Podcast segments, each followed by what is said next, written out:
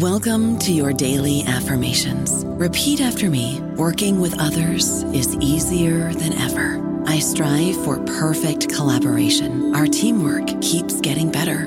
Yeah, affirmations are great, but Monday.com can really get you the teamwork you desire. Work together easily and share files, updates, data, and just about anything you want all in one platform. Affirm yes to start or tap the banner to go to Monday.com. Hello, it is Ryan, and I was on a flight the other day playing one of my favorite social spin slot games on chumbacasino.com. I looked over the person sitting next to me, and you know what they were doing? They were also playing Chumba Casino. Coincidence? I think not. Everybody's loving having fun with it. Chumba Casino is home to hundreds of casino style games that you can play for free anytime, anywhere, even at 30,000 feet. So sign up now at chumbacasino.com to claim your free welcome bonus. That's chumbacasino.com and live the Chumba life. No purchase necessary. Group. Void prohibited by law. See terms and conditions. 18 plus. Hello, everybody. This is Marshall Poe. I'm the editor of the New Books Network, and I'd like to tell you that we have a new and improved website. It has two new features that we think you'll love. One of them is a vastly improved search engine so that when you type in keywords, you'll get a bunch of episodes really quick. The other is the ability to create a listener account. And in that listener account, you can save episodes for later listening. So you can create a kind of listening list. We think these features are neat and we think you'll enjoy them. Please visit the site today. Welcome to the New Books Network. Hello and welcome back to New Books in Law, a channel on the New Books Network. I'm Jane Richards, and today I have the pleasure of speaking with Mark Clifford about his book, Today Hong Kong, Tomorrow the World What China's Crackdown Reveals About Its Plan to End Freedom Everywhere. It's published by St. Martin's Press in New York in 2022. Now, just to briefly introduce our guest today, Mark Clifford is the president of the Committee for Freedom in Hong Kong. He holds a PhD in history from the University of Hong Kong and he lived in Asia from 1987 until 2021. Mark was executive director of the Hong Kong based Asia Business Council, the editor in chief of the South China Morning Post in Hong Kong, and publisher and editor in chief of the Standard Hong Kong. He held senior editorial positions at Business Week and the Far Eastern Economic Review in Hong Kong and Seoul, and has won numerous academic book and journalism awards. He was also on the board of directors of the company that published the pro democracy newspaper, Apple Daily, before it was forced to shut down in June in 2021. Mark Clifford, welcome to the show. Thank you, Jane. Pleasure to be here. It's a pleasure to have you. Now, just to get us started, can you tell me a little bit about yourself and how you came to write Today Hong Kong, Tomorrow the World, what China's crackdown reveals about its plans to end freedom everywhere? Well, thanks. Uh, nice place to start. Um, I had um, spent most of my adult life in in Hong Kong at that point, and 2019 when um, these uh, large scale demonstrations took place where a million, sometimes as many as 2 million people out of a city of seven and a half million would be out in the streets uh, protesting for more democracy and against uh, attempts to use new laws to crack down on Hong Kongers. And uh, I had recently finished a PhD at the University of Hong Kong uh, in the, the post-war colonial history, focusing on on Hong Kong and its its dramatic development in the years, the decades after 1945, and the the uh, terrible conflict before that and uh, I, I wanted to try to contextualize uh, what was happening on the streets of Hong Kong and to to put the um, opposition to mainland Chinese rule in the context uh, not only of um, uh, the, the kind of struggle, I guess, between the people of Hong Kong and their masters in Beijing, but also in the context of a place that had been a British colony for 156 years, and its its particular political development um, uh, reflected this colonial legacy, but reflected a peculiar colonial legacy because, unlike almost every other colony in the world, Hong Kong did not, uh, could not look forward to independence. All it could look forward to was rule by China, and that rule by China ended up to be uh, much tougher, much more repressive than the Chinese government and the British colonial authorities had promised. So that was my starting point. Yeah, and that's a really interesting point. Um, that you know we do have this basic law in Hong Kong that was supposed to run for 50 years from um, the time of the handover in 1990 years after that with the same way of life and rule of law and the same sort of um, freedoms that Hong Kong people had become accustomed to um, under British colonialism, notwithstanding, and we'll get to this later, but you do write in your book that, you know, uh, there was no democracy, um, but there was freedom. Um, we will talk about that later. I want to come back to the very start. You open the book with a really bold statement about this. So you write, when the People's Republic of China resumed, resumed sovereignty over Hong Kong in 1997, it solemnly promised to uphold for 50 years the freedoms that had developed during the British colonial era. Halfway to that milestone, China has instead embarked on a campaign to systematically dismantle the territory's foundational, all underpinned by the rule of law. The party has done this with the help of the Hong Kong government, not democratically elected, and its business elite, who are too short sighted, too concerned with immediate monetary or status advantages, or too willfully naive to understand what's at stake. Now, you've just talked about context, and so I'm wondering if you can expand upon this to provide more context for the listeners. Sure. Um, well, uh, China very much wanted Hong Kong back. Uh, it was. Um, so annoying would be too mild a word to say uh, that for the People's Republic of China to have a British colony on uh, on its landmass um, was just uh, intolerable. And uh, Fortunately for the Chinese, the there was a lease on most of Hong Kong that was running out in 1997, and uh, the Chinese uh, told the British that they were going to to take Hong Kong back. Uh, the British didn't like that, but there wasn't a lot they could do. The Hong Kong people really didn't like that because most of them, or their parents, or at least their grandparents, had fled communist China after 1949 to get away from the repressive uh, communist regime. And so there was a lot of uncertainty uh, in the 1980s as the handover was being negotiated. This uh, uncertainty, unease, uh, fear really was heightened when in June 1989, uh, Chinese uh, military killed hundreds of peaceful demonstrators in and around Tiananmen Square in Beijing. Demonstrators who were peacefully calling for more democracy, less corruption, uh, sort of things that people demonstrate about all the time. So, uh, in the run up to 1997, uh, China tried to reassure Hong Kongers that their way of life could continue, and it promised that for 50 years, there would be a, a, one country, two systems arrangement where it would all, Hong Kong would be part of China, but it would have its own system, its own, um, uh, its own government system, its own currency, its own tax system, and above all, its own system of civil liberties and freedoms. And the basic law that you referred to uh, was a kind of mini constitution guaranteeing free speech, uh, freedom of religion, uh, free press, uh, freedom of assembly, all the all the normal freedoms that that you or I would take for granted in any open society. Um, and it it wasn't anything radical for Hong Kong. Hong Kong already had this. Uh, the basic law went further and it promised that Hong Kong would have more freedoms and it would also have democracy. The basic law explicitly promised that Hong Kong would move toward universal suffrage and that the Hong Kong people would be able to elect the mayor, who's called the chief executive, and the city council, which is called the legislative council. And that's really all Hong Kong people were pushing for to be left alone, to be able to have their own way of life, and to elect their, their leaders, their political leaders.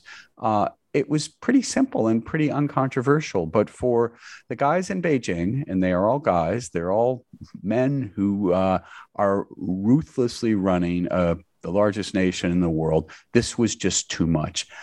This is a country of 1.4 billion people, but the idea that seven or seven and a half million people in Hong Kong might actually elect their own mayor, elect their own city council, have the freedom to to run uh, anti-government newspapers, pro-democracy newspapers. This was just all too much for the for the guys in Beijing.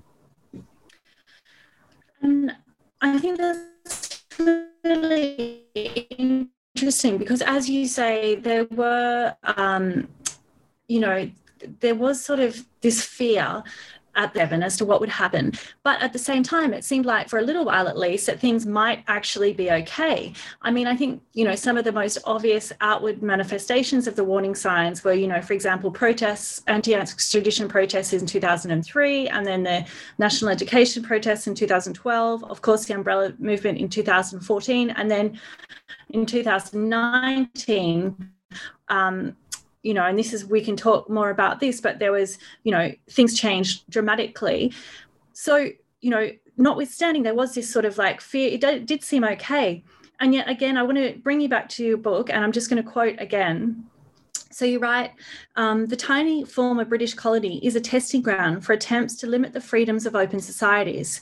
The communist destruction of the territory's liberties marks the only time in contemporary history when a totalitarian government has destroyed a free society, has shuttered a free press and ended free speech and freedom of assembly, and curtailed the right to be presumed innocent, the right to a jury trial, and the right to hold private property without government arbitrarily seizing it not since the Soviet takeover of Eastern Europe in the late 1940s and the destruction of Shanghai following the 1949 Communist Revolution in China have we seen anything like the devastation Beijing is wreaking on Hong Kong. The free world ignores the tactics on display there at its peril.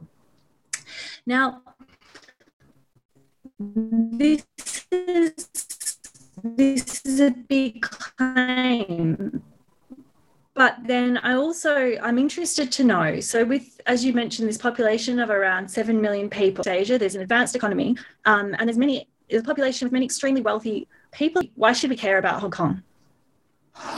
Yeah. Um, well, right after the book came out, three weeks later, um, Russia invaded Ukraine, and so I'd have to uh, change that that uh, statement a little bit because uh, Ukraine and Hong Kong, I would say, are the two places that have been uh, ravaged by totalitarian regimes. Uh, so I think the lesson in Ukraine is that uh, we ignore um, dictators like Putin in Russia and Xi Jinping in China at our peril. And uh, what has happened in Hong Kong I think really should be a warning to the rest of the world that these are China's tactics. It's today Hong Kong, tomorrow the world. But the first step, the next step, of course, will be Taiwan.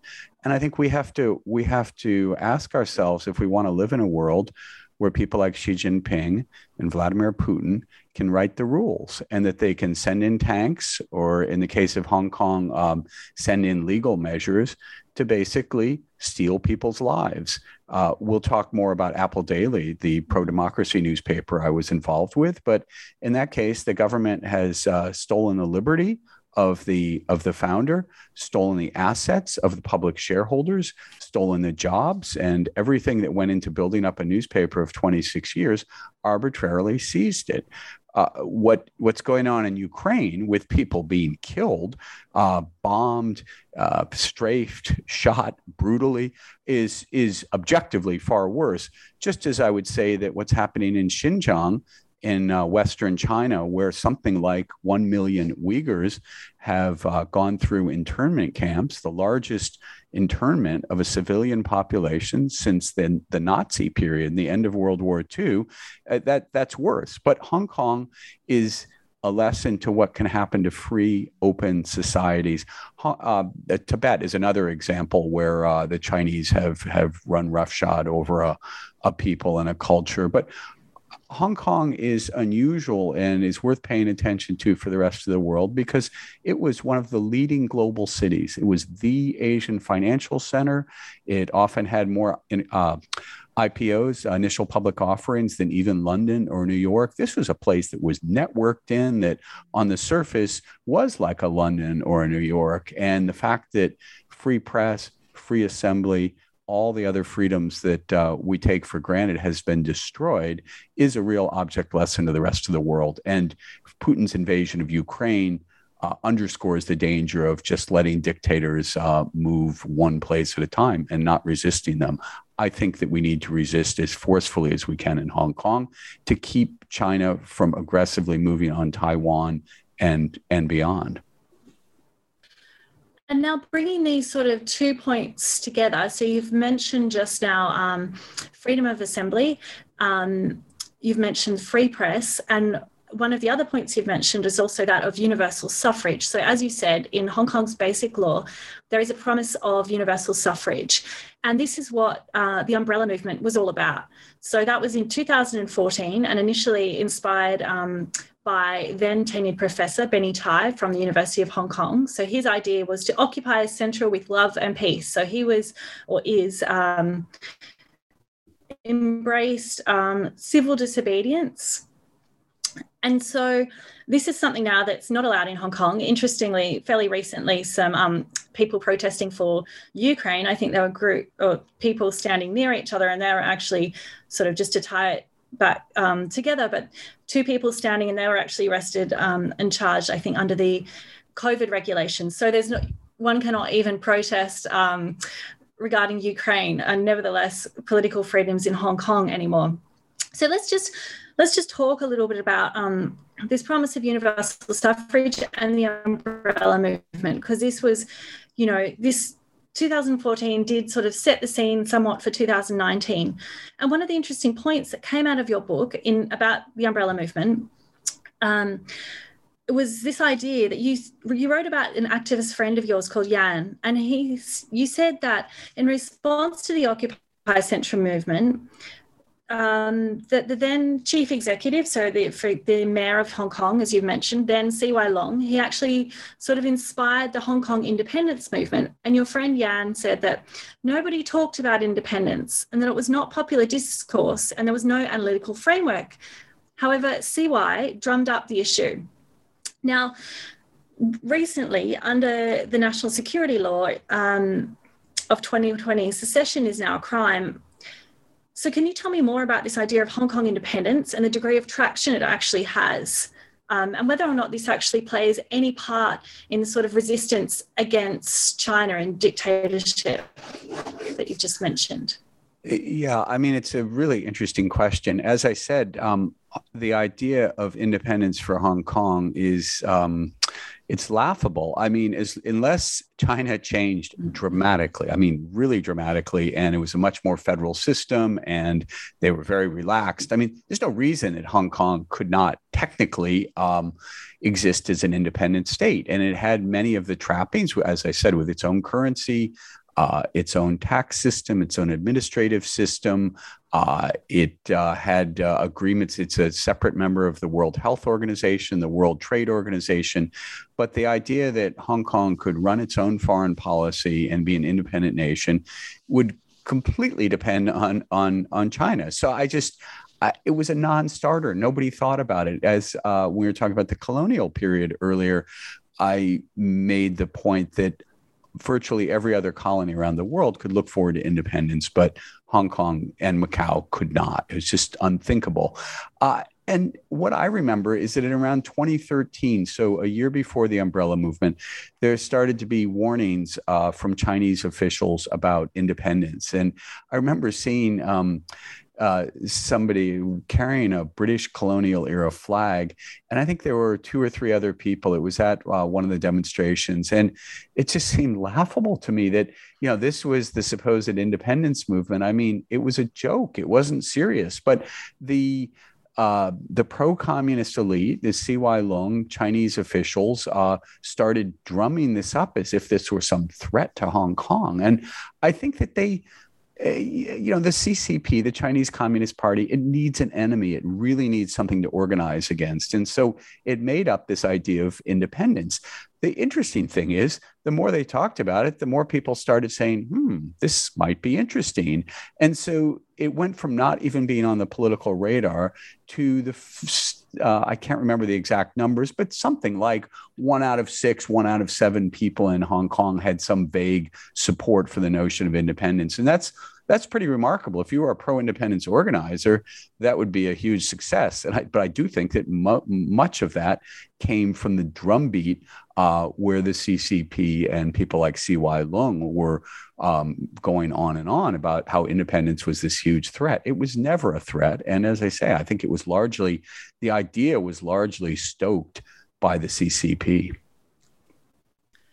That's um, is also under the National Security Act. Um, collaboration, foreign collaboration, and that's, and we'll talk later. I think that's one of the charges uh, against Jimmy Lai.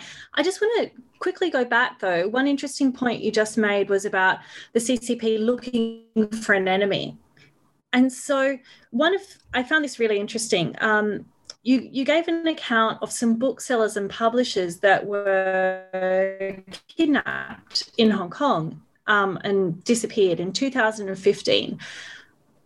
I mean, from so, people outside Hong Kong and China, it, it's sort of hard to understand why, I mean, a book publisher or uh, a bookseller might be kidnapped. Um, it just seems almost you know, farcical. Can you tell me a little bit more about this and the significance of the kidnap of these booksellers?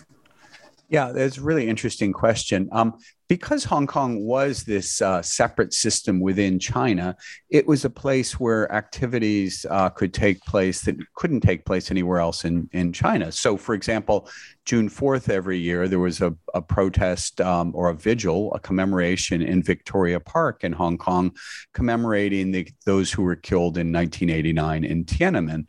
That couldn't take place anywhere else in China. The booksellers uh, were in a kind of parallel world. They published books, um, sometimes reputable, sometimes gossipy and salacious, about Chinese leaders and uh, about corruption and political intrigue and all sorts of things that the Chinese leadership wouldn't want. This was tolerated for the first um, more or less two decades after the handover. But after Xi Jinping took power in 2012, the attitude toughened. And uh, I know from people that I spoke with, and we can see from the kidnappings that uh, it, things that were tolerated in Hong Kong just weren't going to be tolerated any longer. And um, it does seem risible, really, that you one would kidnap a bookseller, but in fact. Five people were kidnapped, some from Hong Kong. One, um, Gui Minhai, who uh, is a Swedish citizen, was actually kidnapped from his his apartment in Thailand and somehow smuggled back into China, probably through Cambodia or Laos, where he reappeared and said he had voluntarily returned to his um, country of birth to settle an outstanding uh, traffic accident that had happened 10 years ago. Well, that was 2015, and he's still in Chinese custody. Um, so I, I think it's a the fact that booksellers would be kidnapped is a testament to how much the Chinese Communist Party fears free discussion, free speech, um, and an open society. I mean, in you know, in the US or, or Europe or Japan or South Korea, it would be perfectly normal to publish books criticizing the leadership. But China decided that it couldn't take it anymore and that Hong Kong was a kind of, uh, this is an example, but I think Hong Kong became like an ir- irritating pebble in the shoe. You know, you just need to take the shoe off and get, get deal with the pebble. And uh, the booksellers were a kind of irritating pebble, and they were dealt with very harshly. They were held uh, for some time in China and subjected to uh, pretty tough conditionings uh, and forced, in many cases, to sign a confession and say that they would not say anything. One brave man uh, blew the whistle on it, and that's how the story came out. And that's a really interesting point. I want to pick up a little bit more about this on the idea of um, the sort of Communist Party being fearful of, you know, diverse ideas or questioning opinions. Um, and then sort of going back a bit, um, I love speaking with historians like yourself because, you know, you do give such a great context and you talk about Hong Kong's colonial history. And then in um, it also comes through sort of China's interpretation of history of Hong Kong um, compared to, you know, other representations of Hong Kong throughout the history, there seems to be these competing historical narratives. Um, and in some ways, you could be argued that these attitudes and narratives have actually shaped the policies of the central government up until the handover in 1997 and since then. Can you tell me a bit more about Hong Kong's colonial history and the impact of this legacy on the current political situation? Yeah, that's a that's an important question. Um, I think that um, China has never understood Hong Kong. And going back to the 1980s when Deng Xiaoping and Ma- Maggie Thatcher, Margaret Thatcher, the British Prime Minister, first met in 1982, and uh, beyond, they the Chinese communists told themselves that Hong Kong people were oppressed by the colonial masters. They that they couldn't wait to throw off the colonial yoke, and that they would embrace the motherland, and that was patently not true. But uh, that was the line that um, Chinese needed to tell their superiors, and that's what they said. And I think a lot of the policies um, were built around the idea that Hong Kongers were going to em- embrace China, and I, I, think Hong Kongers are rightly proud of everything that China has, uh, all um, the many positive accomplishments of China, but they don't love the Chinese Communist Party. And as I mentioned, so many of them or their parents or their grandparents fled communist violence and oppression and tyranny. And so, of course, they were going to be wary about the Chinese coming in and messing around with their freedoms. They were right to worry. But because the Chinese couldn't see this, wouldn't see this, didn't see this, they were caught off guard. And so the first big demonstration in 2003, which you you mentioned, and it was also a, you know a, around national security issues, the um, the chief executive at the time, Tung Chee Hwa, and uh, the Chinese um, party were expecting around 25,000 uh, people to come out. It would have been a you know, a sizable demonstration in any city. Uh, but the fact is, 500,000 people came out, 20 times as many. So their intelligence was so poor. The intelligence failure, I think, is is shocking, and it shows how little uh, either that they didn't tell the truth to their higher up, higher ups, or uh, they just actually had no feel for the pulse of Hong Kong, for what people in Hong Kong were thinking. So again and again, Beijing has been shocked and surprised by the depth of the opposition to communist rule what's made matters worse is that in this kind of very half-baked, thin Marxist uh, dialectical analysis, they decided, and you know, Chinese officials are pretty open talking to me and others about this, that that uh, Hong Kong was at a stage in its Marxist historical development where um, the forces of the bourgeoisie, the business uh, community, uh, were were at the fore. And so this again, this is a very uh, one-dimensional Marxist analysis, but they decided since the business community was the progressive community, Hong Kong was a business city, therefore you need to keep business is a quick step to say you needed to keep business happy, and it was fine if you had a sort of corrupt, get more or less corrupt get along, go along uh, system where property developers and other big businesses could uh, essentially get what they wanted. And you didn't really have to worry about the people of Hong Kong, the workers, by the way. So to even get a minimum wage legislation in took 12 years after the handover, not really a very good record for a communist country. And in fact, the social conditions in Hong Kong have fueled a lot of the unhappiness. The the communists think that that is what's driving the unhappiness. I would say it's a major component, but it's not the driver. But um, and anyway, I think everyone would agree that the um, record of the Chinese leadership in Hong Kong has been appalling when it's come to to housing in particular, but uh, social conditions for the mass of of working Hong Kongers. I don't know about you, but I'm very busy and I don't have a lot of time to cook. That's why I subscribe to Factor. Eating better is easy with Factor's delicious, ready to eat meals. Every fresh, never frozen meal is chef crafted, dietitian approved, and ready to go in just two minutes. You'll have over 35 different options to choose from every week, including Calorie Smart, Protein Plus, and Keto. These are two minute meals. Factor meals are ready to eat and heat, so there's no prepping, cooking, or cleanup needed.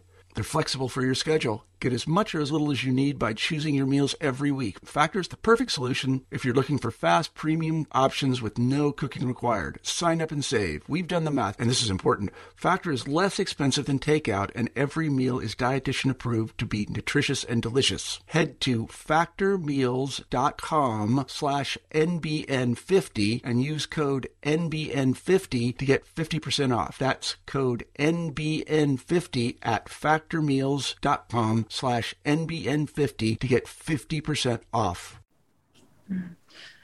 Perhaps this is a good time just to sort of jump ahead a bit.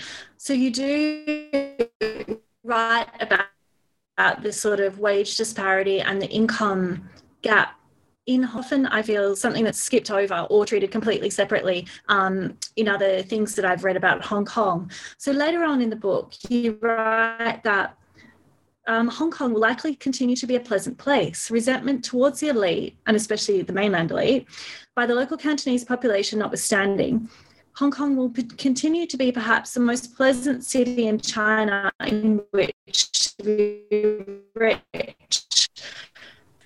Yet you also write that because of the changed political situation, there's a cliche, um, which is um, that goes, the mountains are high and the emperor is far away.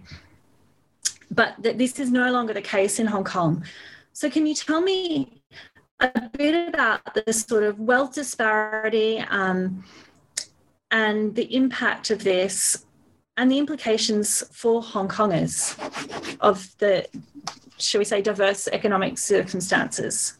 Yeah. Um, well, I think um, when I say it's a pleasant place, it's a it'll be pleasant the way Monaco Mm. is pleasant. It's pleasant if you're rich and you can take advantage of the nice clubs and the good food and the cheap wages, quite frankly. Um, and uh, the beautiful mountains and country parks in, in Hong Kong. Uh, but it won't be so good if you're in the sights of the authorities. And the fact that over a billion US dollars is being spent on national security measures uh, in the first, in the next couple of years, a little bit vague as to the time frame, but that's a lot of money to be spent looking for enemies. So if you're an enemy, and you've stepped out of line, uh, yeah, the emperor is not far away at all. The emperor has come to Hong Kong, and Hong Kong is regarded as a kind of troublesome peripheral region that needs to be beaten into submission.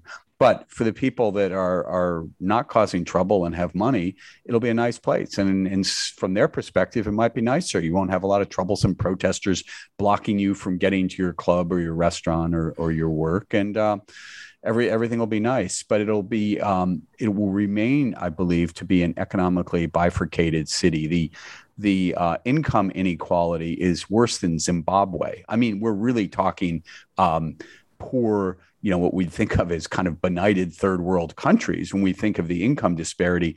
Put the wealth disparity on top when you account for property and stocks and other assets, and it's far, far worse. So it's an amazingly unequal society. And um, despite their professed commitment to socialism, communism, and uh, other things that will help people at the bottom of the economic ladder, the first 25 years of Hong Kong of Chinese rule have shown nothing of that sort.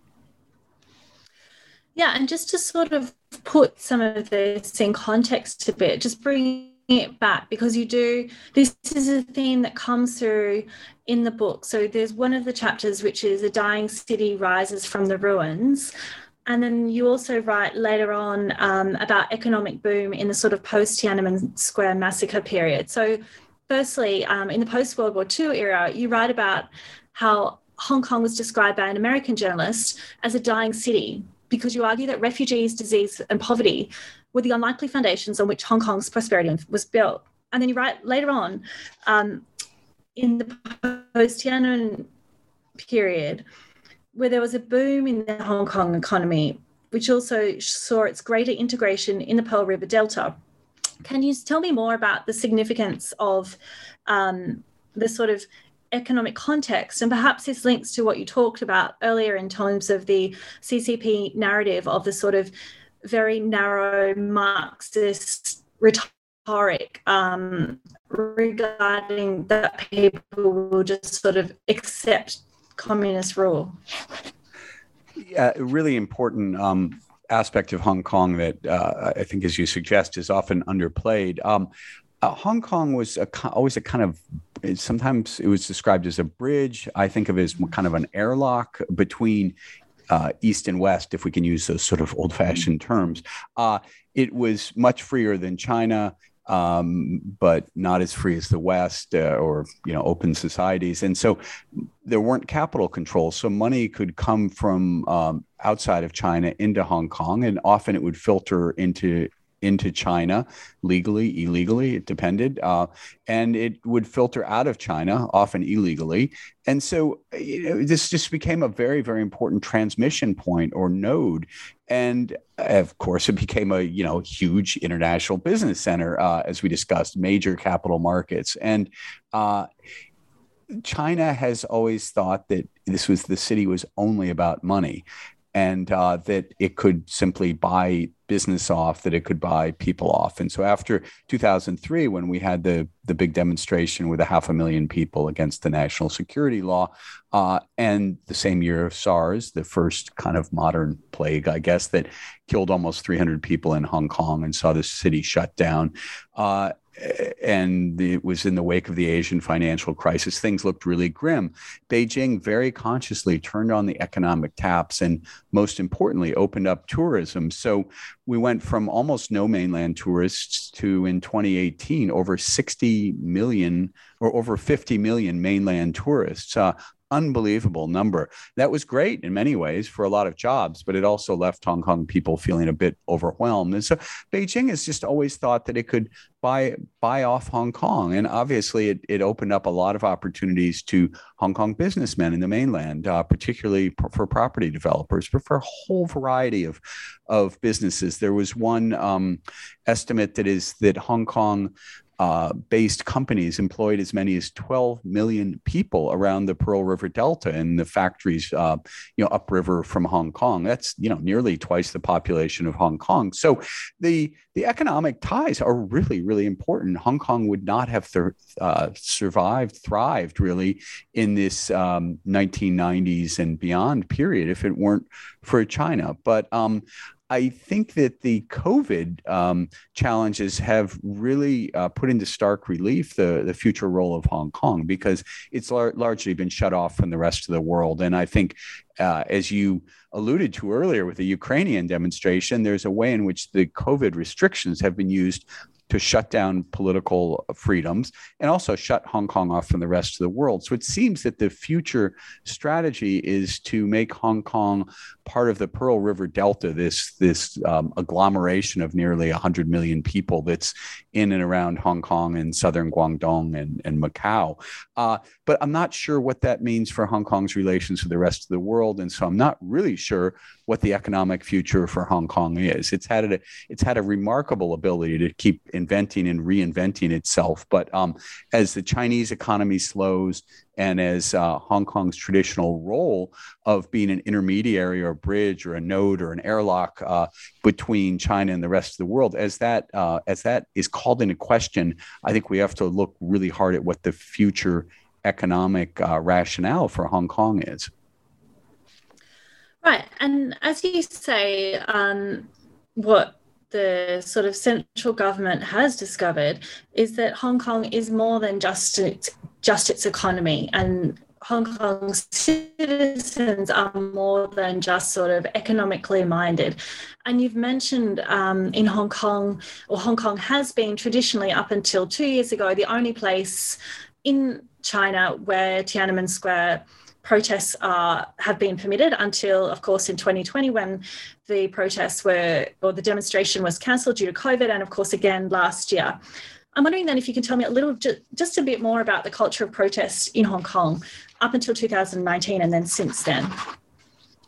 Yeah, so interesting. And again, as you um, as you say, the Chinese authorities really mes- misread Hong Kong. They thought Hong Kong people was just about the money, just about politics. You know, I had so many business people, even after the Tiananmen Square protests in Hong Kong, just say that Hong Kong people didn't care about politics. And that was simply nonsense. Hong Kongers have always cared about politics. Uh, going back to the late 19th century, it has the political expression has often was often squelched during the colonial period and uh, colonial authorities got a lot of help from the business community both the foreign business community and the local Chinese merchant elite, if if we can call them that, uh, in uh, keeping politics uh, reserved for the elite and keeping popular participation out of politics.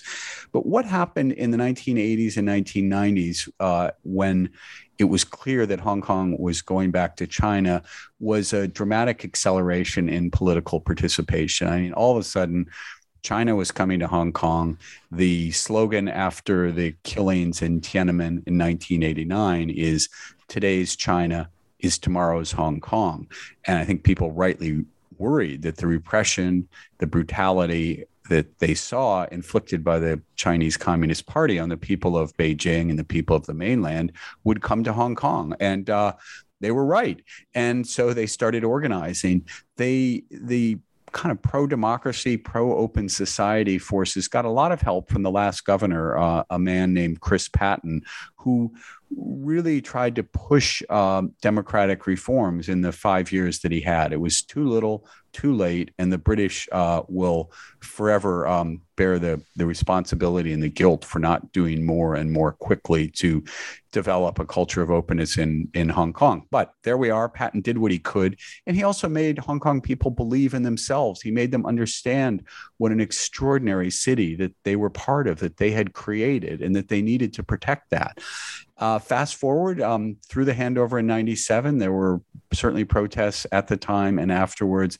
And then that big demonstration in 2003 that we've talked about a couple of times led ultimately to the resignation of um, several uh, effectively cabinet ministers and the chief executive. Uh, it was a political earthquake. And I think at that point, China started toughening, started realizing, hey, this idea of elections is not so good if we don't know who's going to win the elections. We're happy to have free elections as long as we uh, determine and know who the winner is ahead of time. And so um, I don't mean to sound flip about that. I think that because China so misread the people of Hong Kong and so, so convinced that they'd be just happy to vote for whatever Communist Party candidate came along that they didn't understand the depth of of uh, protest. And so the two sides kept escalating as it became clear that uh, China wasn't serious about universal suffrage, wasn't serious about freedom in Hong Kong, wasn't serious about letting Hong Kong people rule Hong Kong, which was the slogan, uh, wasn't clear about, uh, wasn't serious about. Um, Hong Kong people being masters of their own house. As that became uh, more and more evident, uh, the the protests uh, escalated, and the 2014 Occupy Central umbrella protests that we've we've talked about a little earlier were direct reaction to a very clear um, drawing of the lines by uh, Beijing authorities that said there there really wasn't going to be democracy. Interestingly, it wasn't older people, it wasn't the generation that had been fighting for decades. It was young people, students like Joshua Wong, who was a teenager then, who had been born less than a year before the handover, born in October 1996. It was the kids, the students that that led the protests. They just had had enough. And this totally shocked the Chinese because they thought the new generation would grow up loving the motherland, loving China, doing whatever the authorities in Beijing wanted. And instead, Joshua Wong and, and you know thousands, tens of thousands of other students, young people said, "Enough is enough. We're not going to take this dictatorship anymore." Yeah, and I think that's interesting. And it, it leads into my next question. Um, because you write about, and I quote, instead of fostering a Chinese identity, the mainland government succeeded largely in nurturing a stronger sense of Cantonese identity. And we see this in people like Joshua Wong um, and Agnes Chow and Nathan Law and all of the, the young people that have, you know, sort of risen up and claimed this identity during the 2019 movement. Can you tell me a bit more a bit more about this uh, identity? Yeah, no, I think it's uh, it's it's so ironic because uh, uh, the reversion to the motherland, the reversion of sovereignty, as the Chinese would have it, um, was supposed to result in a more kind of Chinese feeling, uh, defined by the authorities in Beijing as kind of pan Chinese, People's Republic of Chinese, pro Chinese Communist Party. And uh, quite the opposite happened. The antipathy verging on hatred that many young Hong Kongers feel towards the mainland, towards the language, uh, towards using social media apps, towards every aspect of the mainland is just breathtaking. And it's, uh, it's developed um, more more and more. So whether it's Cantonese food, Cantonese slang, uh, attempts to make Cantonese more of a proper written language rather than being more of an oral one, uh, movies.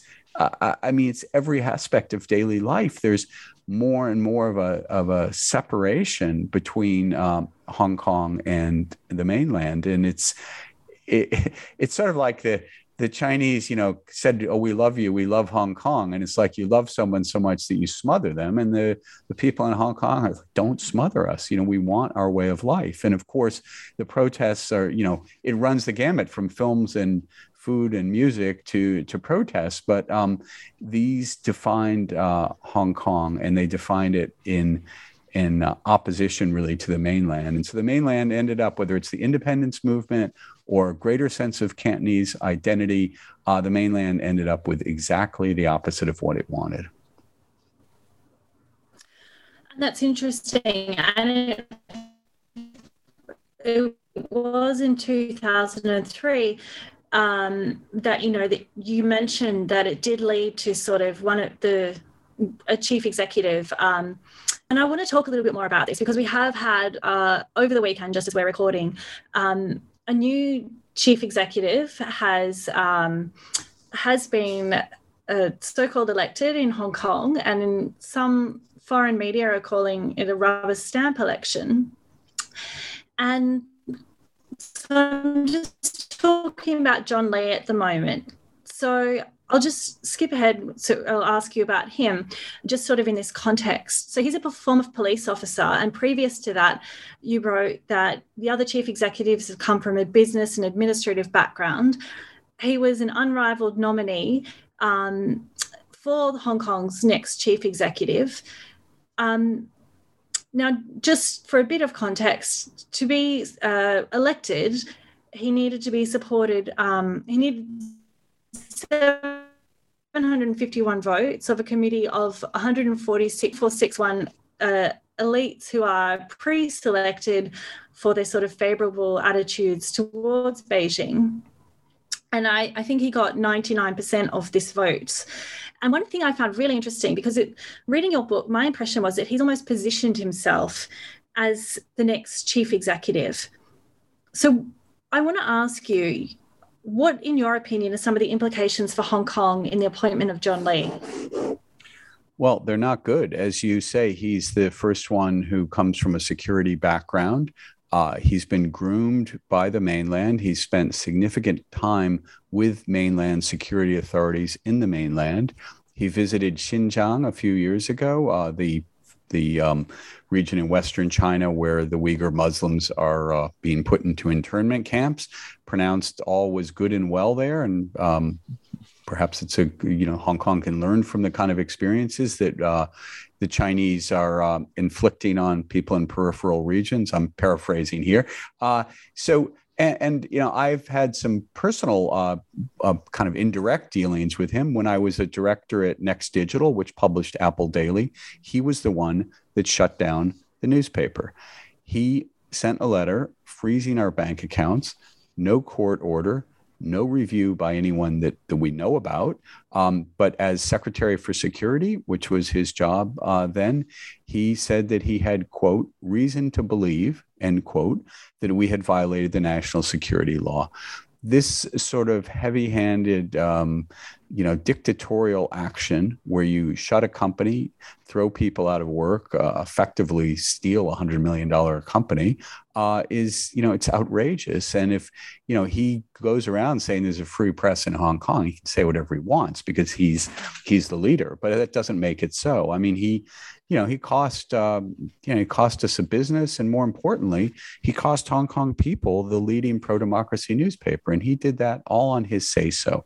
As I say, no oversight, no uh, realistic appeal except to him, um, and uh, we're out of business. So, you know, I'm I don't really think that John Lee augurs anything but uh, more repression for for Hong Kong. I know there are people who say that as a as a strong security minded leader, he could take some risks and open up. It's possible. I mean, people often use the example of Richard Nixon, hardline anti communist, going to China. Only he could do that. That's true. But for every Nixon, there are a 100 or a 1,000 hardline people who don't make those sorts of compromises. We have seen nothing in John Lee's uh, attitude to suggest that it's his appointment is anything but uh, more repression, more crackdown for Hong Kong.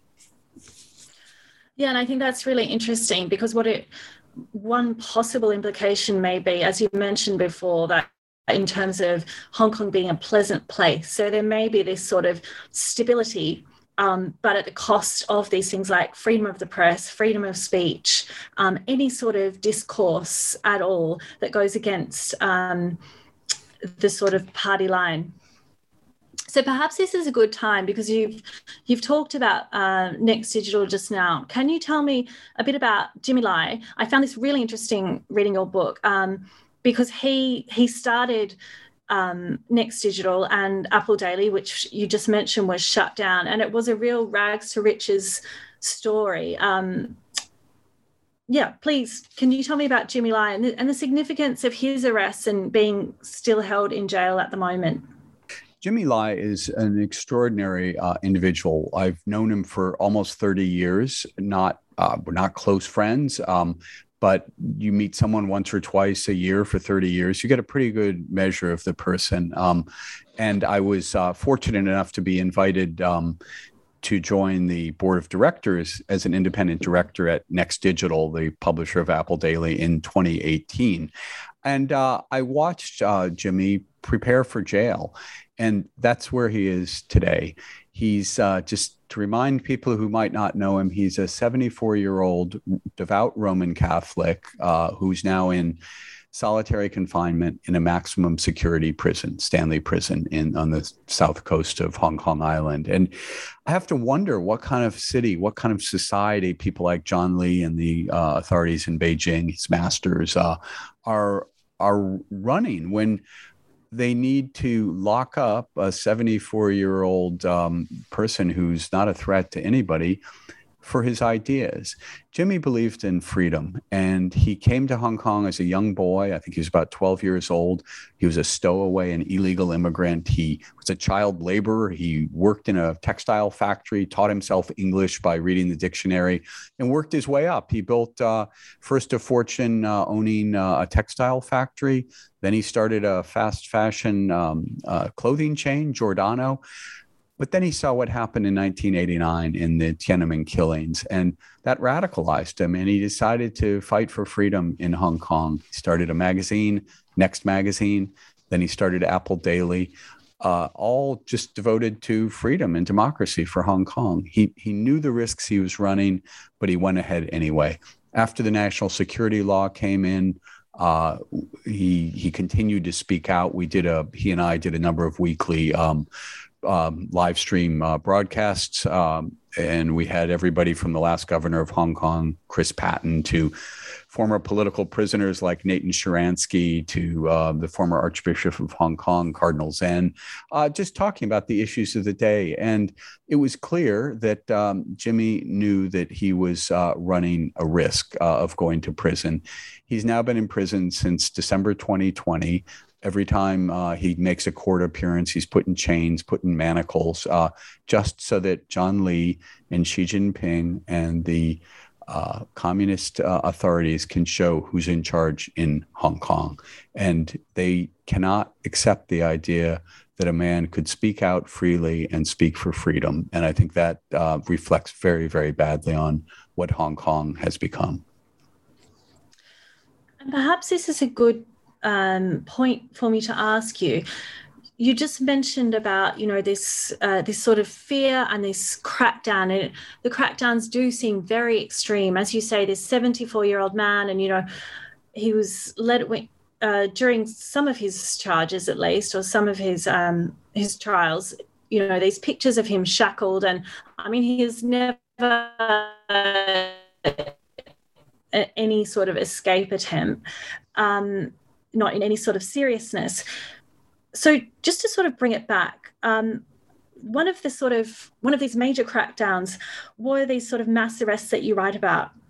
Um, and Benny Tai, another person who's also in prison, who was a tenured professor, uh, associate professor at Hong Kong U, he's also um, he was involved in the sense um, that he was arrested. So there were these primary elections, and all of the candidates who were to stand for legis- not the legislative council, sorry, the district council elections, which is sort of like local council for those outside of Hong Kong. So they were all arrested in a dawn raid.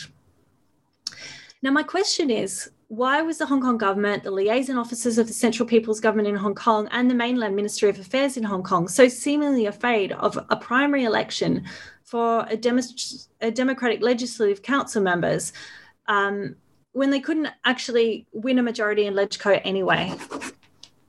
Yeah, it's a good question, isn't it? I think it shows the depth of fear that the people in Zhongnanhai and in the, the center of ruling power in Beijing feel about freedom. They're afraid of freedom. They're afraid of Hong Kong.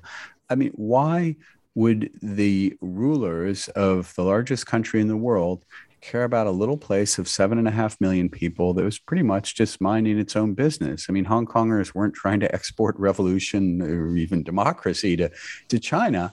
Um, and I think it's because they know that um, they're opposed by the people of Hong Kong. I, w- I was going to say that they know they're on the wrong side of history, but I actually think they think they're on the right side of history. They think that having a small group of people, or in this case, it increasingly looks like one person, Xi Jinping, deciding everything, is the right way to go to develop an economy. And it might be uh, arguable that in playing catch up, that uh, when a country is quite poor and is is trying to catch up to um, what its neighbors are are doing, it's you know it's fair to have you know a pretty tough ruler in some circumstances. But you know we're at a point now where China is kind of middle income country. Uh, it's trying to be more creative, and yet it can't take free ideas. Uh, China's going the opposite direction. And unfortunately, China, uh, Hong Kong is a kind of collateral damage. Hong Kong is an example of everything China is not. So is Taiwan, by the way. They showed that you can have open, modern, prosperous, politically free societies. And the Chinese authorities want to tell their people that China's not ready. You can't have democracy, can't have freedom, can't have openness. We have to listen to what Xi Jinping says. I mean, come on. This is going back to the days of Mao and a personality cult. I mean, it feels like every week China is becoming more like North Korea. It's becoming a caricature of a, of a, a personality cult led state. And unfortunately, people like Benny Tai, Jimmy Lai, dozens, scores of other people that we would celebrate in most countries as being active, engaged citizens are in jail or they fled. I was in London last week and I met a number of these young district councilors and they they were elected officials. They had to leave. They would be in jail or they uh, you know best would be neutered. Instead, they're going to be a great asset to to England, Scotland, the United Kingdom. Uh, it's it's Hong Kong's loss. It's China's loss. It's a very very sad uh, misreading of of what Hong Kong was. Yeah, I mean, I've read um, quite a bit of Benny Tai's scholarship, and I what struck me um, a few years ago, at least, when I was reading it, is it does almost come across as quite moderate. And as you say, it's a sort of work, and he's the sort of person like Jimmy Lai that might actually be celebrated um, anywhere else. Yeah, absolutely. I, but it, it's just it's. Yeah, I was going to say it's not just the two of them, though. I mean, there are hundreds of people. Mm-hmm. You know, the district council elections that you uh, you mentioned, which were overwhelmingly uh, won in November uh, 2019 by the um, by the pro democracy people. I mean, these are like young, politically engaged people. I mean, you know, most countries again would celebrate it. They want people to be more engaged politically. They want people to be involved in, in working with their their colleagues their neighbors their friends to to make a better society. I mean why you want to throw people like that in jail and drive them out of the city is is beyond me. I think it's a historic miscalculation. Yeah, and I feel China Morning Post, which it's um, in Hong Kong, it's known as SCMP, and it's Hong Kong's main English language broadsheet. Um, and now so apple in a, I, I just want to talk a bit about press freedom. Um, so you've talked about apple daily being shut and of course stand news was also shut in 20, december 2021 after similar raids on its offices and allegations of publishing so-called seditious materials. And then, as we're recording this, around 10 day, days ago, the Hong Kong Foreign Correspondents Club announced that it would suspend its Human Rights Press Awards also. In addition, in the last two years, Hong Kong's dropped in the World Free Press rankings. In the most recent, only very recently, it dropped to 148 out of 180 in the world. Now that's down 60 places from just last year and down from 18th place 20 years ago. Can you comment a bit about freedom of the press today in Hong Kong? Well, there's not a lot to comment on because there's a lot, not a lot of freedom of the press. Um, uh, it, you know, it's remarkable that there are journalists who are still working in Hong Kong, especially in the Chinese language media, mm-hmm. doing their best um, within pretty strict uh, confines. Um, and uh, it's encouraging to see that there are a number of um, kind of um, grassroots initiatives online that are springing up um, not only in Hong Kong but around the world to, uh, among the Hong Kong diaspora to try to keep covering issues. But you know, there's no substitute for if you have a newspaper like Apple Daily that had 600 editorial people that could really cover the courts, companies. Uh, obviously, protests. Uh, you know, there's n- no substitute for that kind of um, you know really blanket coverage and also what it does for to make other newspapers competitive because once apple was shut then other newspapers started uh, stopped covering courts as much stopped mm-hmm. becoming as aggressive. So again it's very sad. I think that the reporters without border numbers that you quote hong kong going from uh, 18th place two decades ago to 148th place out of 180. It's, it's, getting down there to almost like China North Korea kinds of levels. I mean, that that says it all. I mean, there is no press freedom. I, we have didn't mention this before. I have seven colleagues from Apple Daily who are in jail. We mentioned Jimmy Lai, but there's six other people. When John Lee shut down Apple Daily, he didn't just freeze the bank accounts of our key operating subsidiaries. He didn't just make it impossible for us to get uh, monthly subscriptions from our 600,000 subscribers. He also took journalists away. Our CEO, who was a longtime editor in chief, is in jail. The editor in chief is in jail. Four other editorial people are in jail. Jimmy Lai has been convicted on some minor um, civil disobedience charges. The other six people have been in jail almost a year now with no trial. What kind of justice is that? What does that say about China's adherence to the basic law and the rights and freedoms that were promised to the people of Hong Kong? It says they're worth less than the paper that they're those promises are worth less than the paper that they were written on. And then, so without press freedom in Hong Kong, for people listening who would like to know more about the situation in Hong Kong, what would you recommend?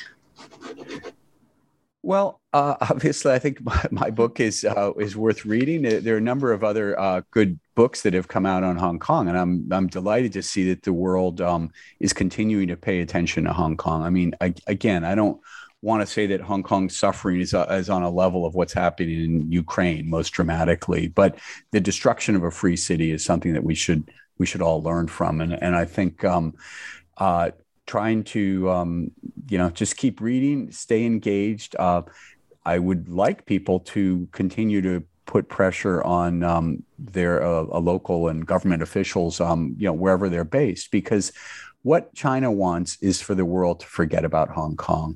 They want to take the spotlight off Hong Kong. They want to make the world think that resistance is futile. They rolled up Tibet over the last half a century uh, Xinjiang seems to be under control. They've militarized the South China Sea, despite promising they wouldn't, and they've destroyed Hong Kong. And they've gotten relatively little pushback. And so, just as Putin went into Georgia, he went into Crimea. Uh, people did said uh, he went into Chechnya, and people are like, "Oh yeah, that's too bad. Nothing we can do about it." And then he finally goes into Ukraine, and the world's like, "We have to stand up." And I would say Hong Kong is a place where people should try to try to draw a line. The um, the uh, inauguration of John Lee as the new chief executive on July 1st is an interesting moment. John Lee has been sanctioned by the US government for his role in destroying freedoms in Hong Kong. Are we going to take the sanctions off and pretend that everything is normal? I certainly don't think that we should. I think that he should be held to account. I think Chinese leaders leaders should be held to account, and I think we have to realize that the stakes in Hong Kong are way more than just uh, the fate of seven and a half million people in a once great city. The stakes really, I don't. I'm sorry to be a little over dramatic here, but the stakes really are be- between freedom and autocracy. And if the the few if people want uh, a, a guy like Xi Jinping or Vladimir Putin telling them how to live, what to think, what they can do, fine, do nothing. If we want to fight for the values of a free world, Hong Kong is where um, this clash of values is really taking place. And I think in defending Hong Kong, we can make it less likely that China will move on Taiwan. That's a really sort of a big way and a profound way to sum it up. So, so thank you very much for that.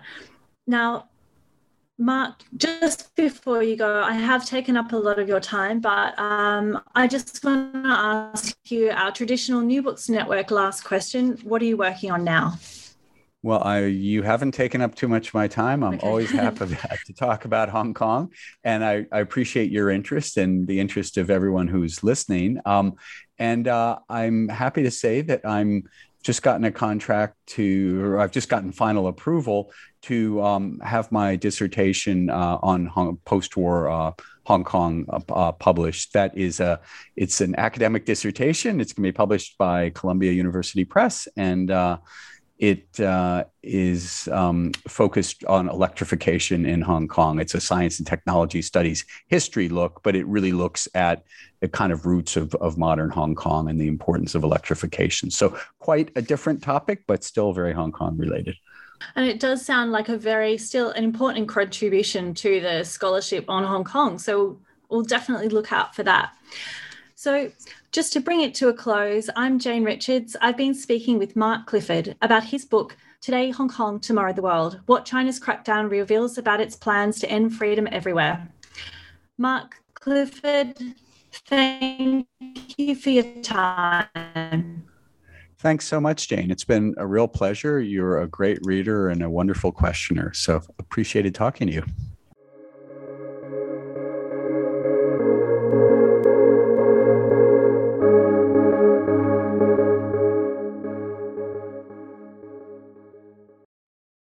Lucky Land slots, you can get lucky just about anywhere. Dearly beloved, we are gathered here today to. Has anyone seen the bride and groom?